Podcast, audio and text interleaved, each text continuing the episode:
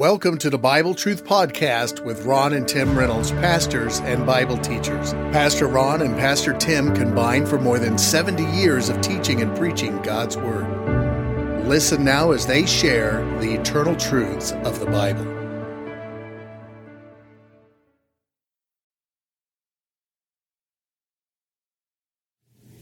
Well, in this session, we're going to look at Romans chapter 6. Uh, I'll go ahead and read these 10 verses, and whether we uh, finish them all in this session or not, we'll just have to wait and see. Uh, so let's begin at Romans chapter 6 and verse 1. The Apostle Paul writes, What shall we say then? Shall we continue in sin that grace may abound? verse 2 God forbid, how shall we that are dead to sin live any longer therein? can. Know ye not that so many of us as were baptized into Jesus Christ were baptized into his death?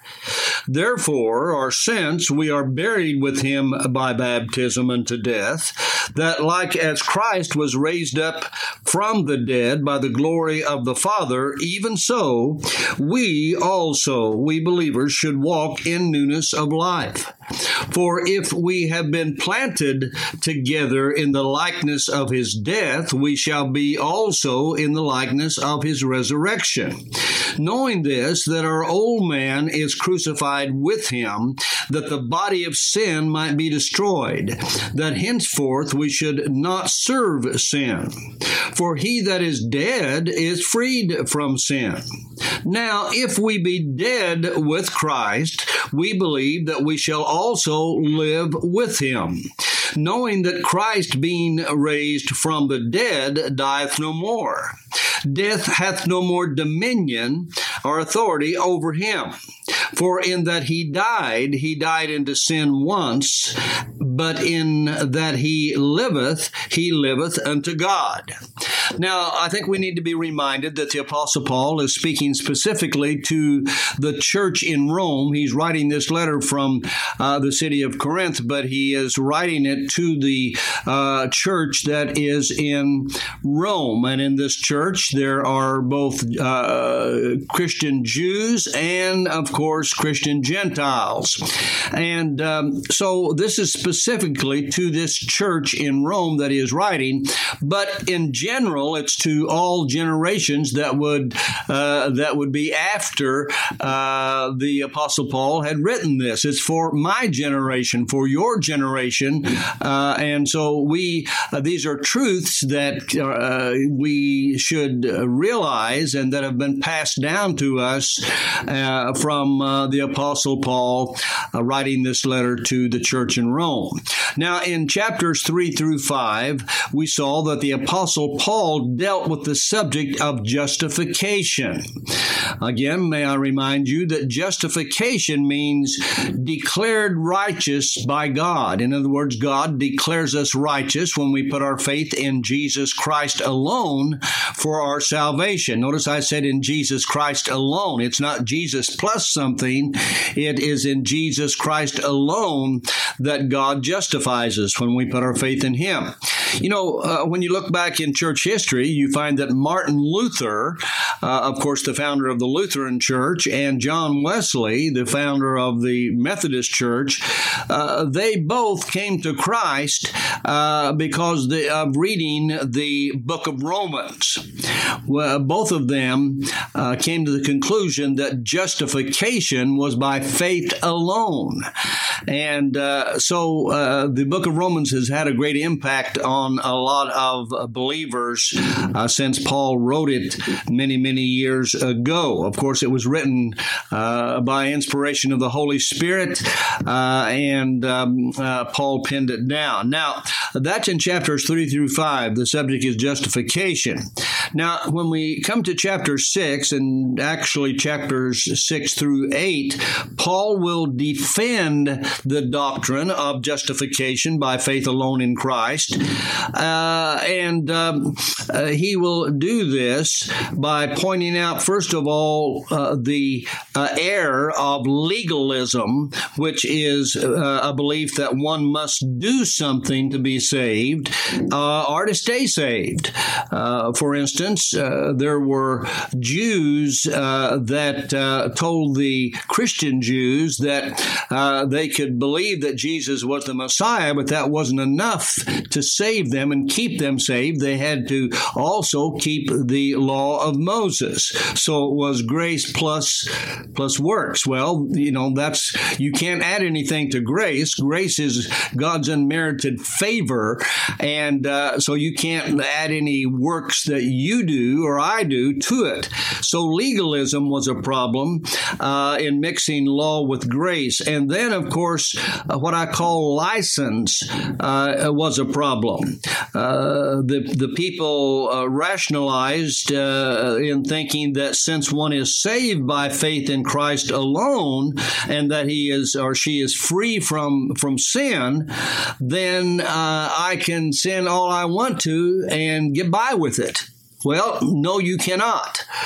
Uh, doctrinally, that's called antinomianism, which uh, is a belief that uh, uh, you can sin after you're saved. You can sin all you want to because you're covered by the grace of God. Well, that's, of course, frustrating the grace of God, and that is not true. So, Paul is, is dealing with that in chapter 6. And in chapter 6, uh, in verse 1, we see that he, ob- he, he anticipates the objection of some will say, well, uh, if we uh, uh, if, if we are saved by grace alone, uh, then we can continue in sin and just let grace abound. That's antinomianism. Uh, and then he'll answers uh, answer the objection in verses two through ten with several answers. A matter of fact, and prove that that that salvation by grace alone does not give the believer license to sin. Okay? Well, let's look at some of these truths. First of all, let's take a look at uh, verse 1. Paul says, What shall we say then? Here he is anticipating their, their objection. Shall we continue in sin? Just keep sinning that grace may abound? And he answers it very clearly here. Uh, he says in verse 2 of Romans 6, God forbid. No, God forbid. And then uh, he asks a question how shall we that are dead to sin, now notice that, dead to sin, live any longer therein? Now, what is he saying here? Well, he is saying that believers, true born again believers, have died to sin. Now, what does that mean? They've died to sin. Well, it means they've died to uh, the what we what we call original sin. You know, the Bible says in Romans 5:12, wherefore as by one man, that's Adam, sin entered into the world, and death by sin, and so death passed upon all men, for all have sinned. Romans 3:23 says, for all have sinned, and that means all means all, and have come short of the glory of God. And so every human being is born in sin. David said that in sin did my mother conceive me. That's over in Psalm 51. So we, uh, as we are conceived in the womb, we are born sinners because we are offspring of Adam. And again, uh, you can look at Romans 5:12 and understand that. We are we are sinners by nature. We we are uh, we have in in in born our inherent sin. Every person that comes into this world. And um, now, uh, this is something that has uh, occurred uh, a past occurrence. If we look at uh, the book of Galatians, uh, again, we're looking at um, uh, at verse two of chapter six of Romans that says, "How shall we that are dead to sin live any longer therein?" And uh, when you go to the book of Galatians, you see Paul writing there in Galatians two twenty uh, that he says, "I am crucified with Christ." So he makes it more clear here what he means by dead to sin sin, I am crucified with Christ. Nevertheless, I live, yet not I, but Christ liveth in me. And the life which I now live in the flesh, I live by the faith of the Son of God who loved me and gave himself for me. So here's the one of the truths that, that Paul is giving us is that we are all born sinners. We we have inherited the sin nature from Adam, and um, therefore uh, we need to consider ourselves crucified with Christ. If we're dead to sin, then we ought to live in such a way that we are uh, not sinning because we're dead to sin. Now, what he's talking about here basically is positional sanctification. Now, I know this is hard for some folks to understand, but uh, you, have got to just take the scripture as it is. And uh, the scripture teaches positional sanctification. The word sanctification means set apart. And here's what happens when a person truly trusts Jesus Christ as their Savior alone. Uh, remember that man is body, soul, and spirit we are, you know, we're a reflection of uh, the, the Trinity of God God the Father, God the Son, God the Holy Spirit. We are body, soul, and spirit. And when we are, uh, when we are saved, when we trust Christ, God takes our spirit and soul and sets them apart for eternity. That's why we can say we're eternally secure. But you still have to deal with the body the soul and spirit are positionally. Uh, for instance, let me give you an example of what I'm talking about. This is what Paul is uh, explaining in uh, the book of Ephesians, chapter 2, when he writes uh, in verse 5 of Ephesians 2 Even when we were dead in sins, speaking of God, hath quickened us together with Christ, for by grace are you saved. Watch this. And hath raised us up together. Notice the tense hath, it's a past happening, and hath raised us up together and made us set together in heavenly places in Christ Jesus. What does that mean? It means that when you got saved, positionally, you became a citizen of heaven. It means in the mind of God, you are setting together in heavenly places in Christ Jesus. Why? Because you have put your faith in Christ. Now then, you are in Christ Jesus. Romans 8 1. Therefore, there is now no condemnation to them who are in Christ Jesus. When you trusted Christ as your Savior, the Holy Spirit placed you into the body of Christ. The uh, that we uh, that we read about uh, in in First Corinthians chapter 12. Uh, and so uh, this is something that happened. Uh, every believer positionally is a citizen of heaven. Now we're citizens of whatever nation we live in uh, here on earth, but in regards to um, our spirit and soul, uh, our spirit and soul have been set aside, sanctified, and this is a work of God, nothing that we do, and we are positionally sanctified uh, according to the Word of God. Uh, therefore, since we're positionally sanctified, then we ought to be progressively sanctified sanctified. Now, what's the difference in position, uh, positionally sanctified and progressive sanctification? Progressive sanctification depends upon the believer. It's an ongoing thing as we set ourselves apart daily from those things that are displeasing to God. Progressively, uh, we personally uh, choose to set ourselves apart from sin. Now, that doesn't save us, but it's a testimony that we are saved. And if we want to have victory over sin in our Christian lives, we have to practice uh, we have to practice progressive sanctification. It's a daily thing. That's why the Bible says, "Take up thy cross daily and follow me." Now, I know I'm throwing a lot out there at you, but but basically, this is what we're talking about uh, back in Romans 6 and verse 2. God forbid, how shall we that are dead to sin, what died? Well, our old sin nature, our Adamic nature, uh, died, uh, and the Bible says here, uh, how shall we live any longer therein? See, the, the point here that he's making is that uh, positionally, our spirit and soul is is eternally secure, and uh, of course, uh, because that is true, then we should not we should not live a sinful life as a believer. Now, I hope all that is sinking in. I'm doing my best to explain it to you, uh, but when he talks about uh, the the the person being dead, he says, "How shall we that are dead?" Notice the tense there. It's a past.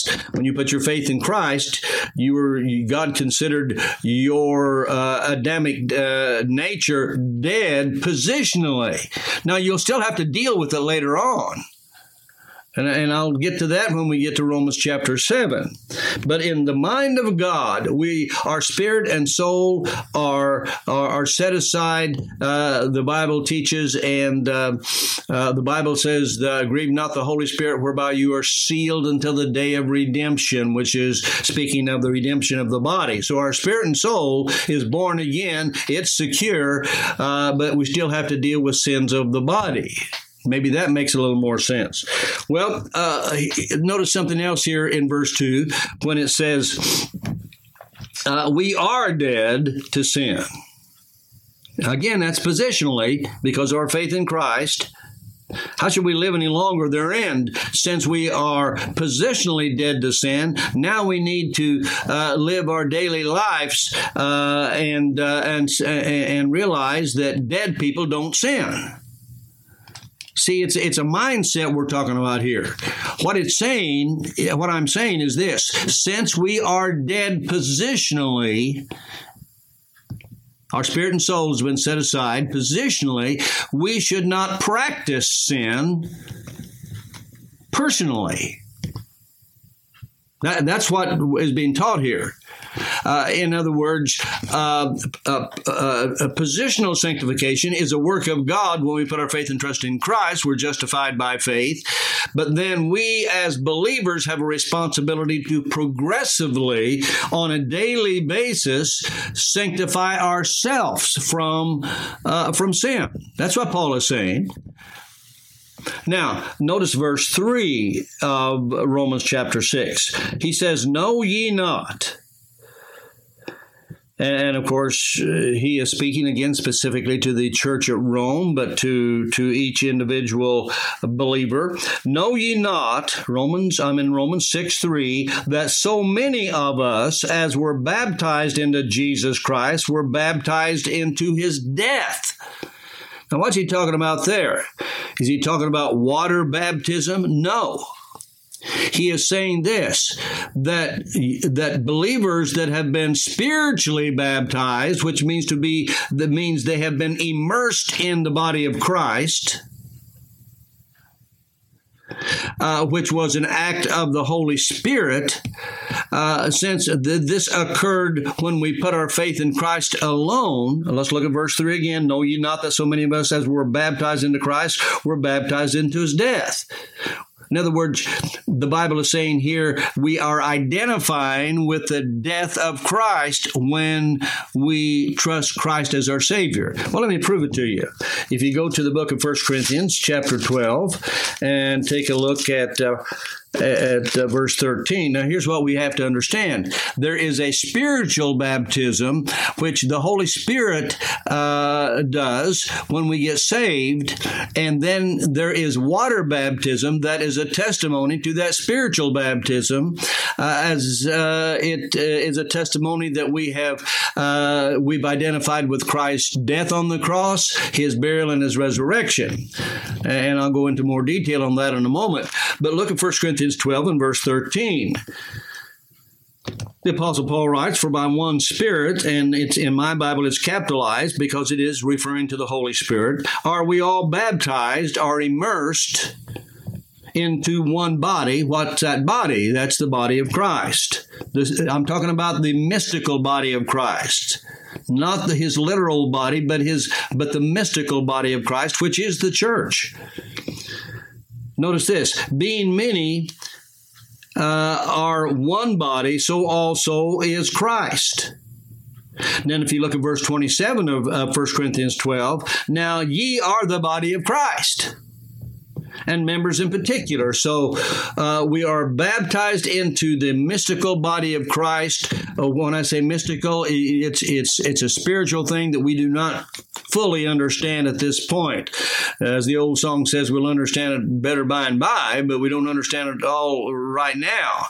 But when we look at verse 3 of Romans chapter 6, know ye not that so many of us as were baptized into Jesus Christ, this was done by the Holy Spirit when we trusted Christ, were baptized into his death. We identified with his death.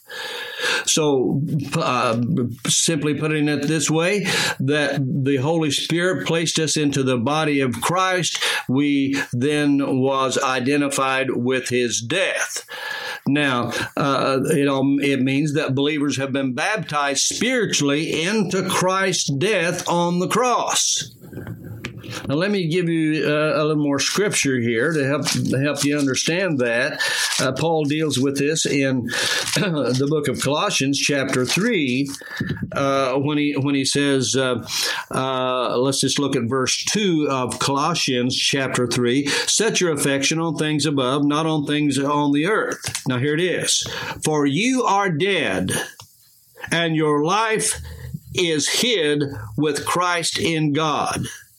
So, spiritually speaking, we are dead because when we put our faith in Christ, we are putting uh, our faith in the one that died on the cross for our sins. Now, uh, maybe as we go along, with this will be more clear to you, but but it simply means that believers have been baptized spiritually by the Holy Spirit into the body of Christ, uh, which means we've identified with His death on the cross. Now, let's go to verse four now then, notice what Paul says in Romans 6 4. Therefore, our since we are buried with him by baptism unto death, now then, we are going to be talking about baptism in water. Verse 3 is talking about baptism by the Holy Spirit into the body of Christ, identifying with his death. But verse 4 is basically saying now you, you need to um, uh, testify to that by being b- buried with him by baptism unto death, that like, notice the word like, as Christ was raised up from the dead by the glory of, of the Father, even so we also should walk in newness of life. Now, here's what he's saying in, in verse 4. Here we see a testimony uh, to the to the fact that every believer has been baptized by the Holy Spirit into the body of Christ, which is the church, by the way. And uh, here uh, we do this by being immersed in water and I believe in total immersion for baptism. The Bible does not teach sprinkling, it does not teach pouring, it teaches immersion. That's the only way that you can really uh, fulfill the meaning of the word baptize. It means to place into. And uh, so we had spiritual baptism in verse 3. Now we have water baptism and the water baptism is testifying to the spiritual baptism that happens at the point when we trust Christ as our Savior. Now, notice the words here. Take a look at uh, at verse four. For we are buried with him by baptism unto death, that like as Christ was raised up from the dead by the glory of the Father, even so also we should walk in newness of life. For look at verse five. For we have been again. It's it's something speaking as a believer that's already trusted Christ and now they've been baptized uh, in water. For if we have been planted together Notice the word planted. Makes you think of a, a, seed that, that you plant and that um, it will germinate and then it will come to life. Well, that's the principle that we see here in regards to water baptism. It, it is, a, it is a, uh, an analogy to that. For if we've been planted together in the likeness of his death, Okay, that's talking about immersion in water. We shall be, uh, we, sh- uh, we shall be also in the likeness of his resurrection. So, uh, this planting is an analogy to planting a seed that will germinate and that will come up out of the ground.